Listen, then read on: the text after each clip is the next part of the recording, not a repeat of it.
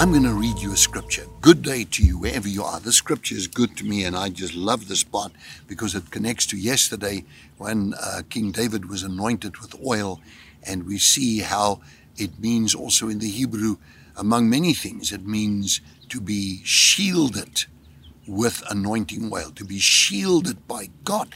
I mean, the Holy Spirit was represented in that holy anointing oil that King, uh, uh, King David had, and he received it from Samuel the prophet from Shiloh.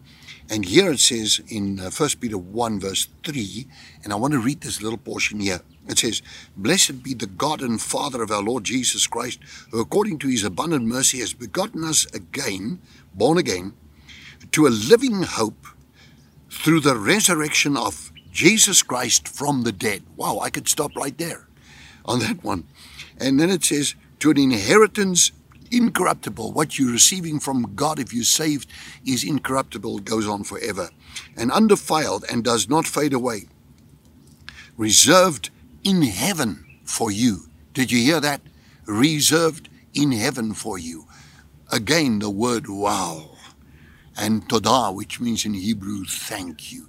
Todah Adonai, thank you, Lord. Okay, so then he says, You uh, who have this incorruptible, undefiled inheritance that does not fade away, reserved for you in heaven. And then it says, You are kept by the power of God. Kept by the power of God. The word kept is a power word. It literally means to guard over like a military um, guard, uh, like a garrison, a military garrison is the actual correct dictionary word comes to my mind right now from my dictionaries. I remember that verse, that, that definition. It means to guard with a military guard. In other words, when the anointing is on you, you are guarded. Now I need to talk about this. That sets me going because I've seen this world go completely the wrong way around through this COVID situation.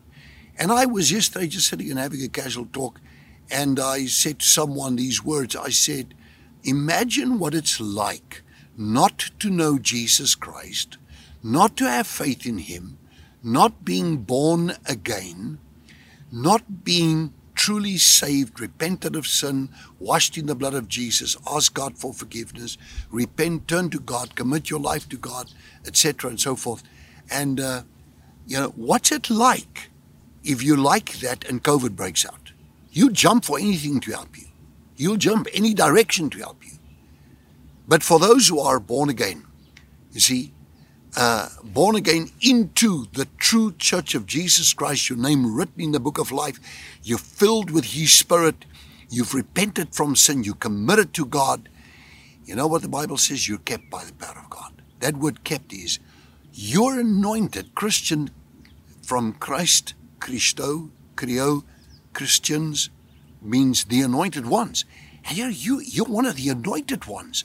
If you believe in God, your name is written in the book of life, you've been washed in the blood of Jesus, you're anointed. You're kept by the power of God. Do you think I'm worried about COVID? Do you think so?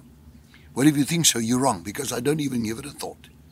I don't even think it because God is in control and I'm kept by the power of God. How about you? I pray this person receive the faith and the anointing to shield and guard over them like a military garrison. No weapon formed against this person will prosper. Bless you this wonderful day. Amen.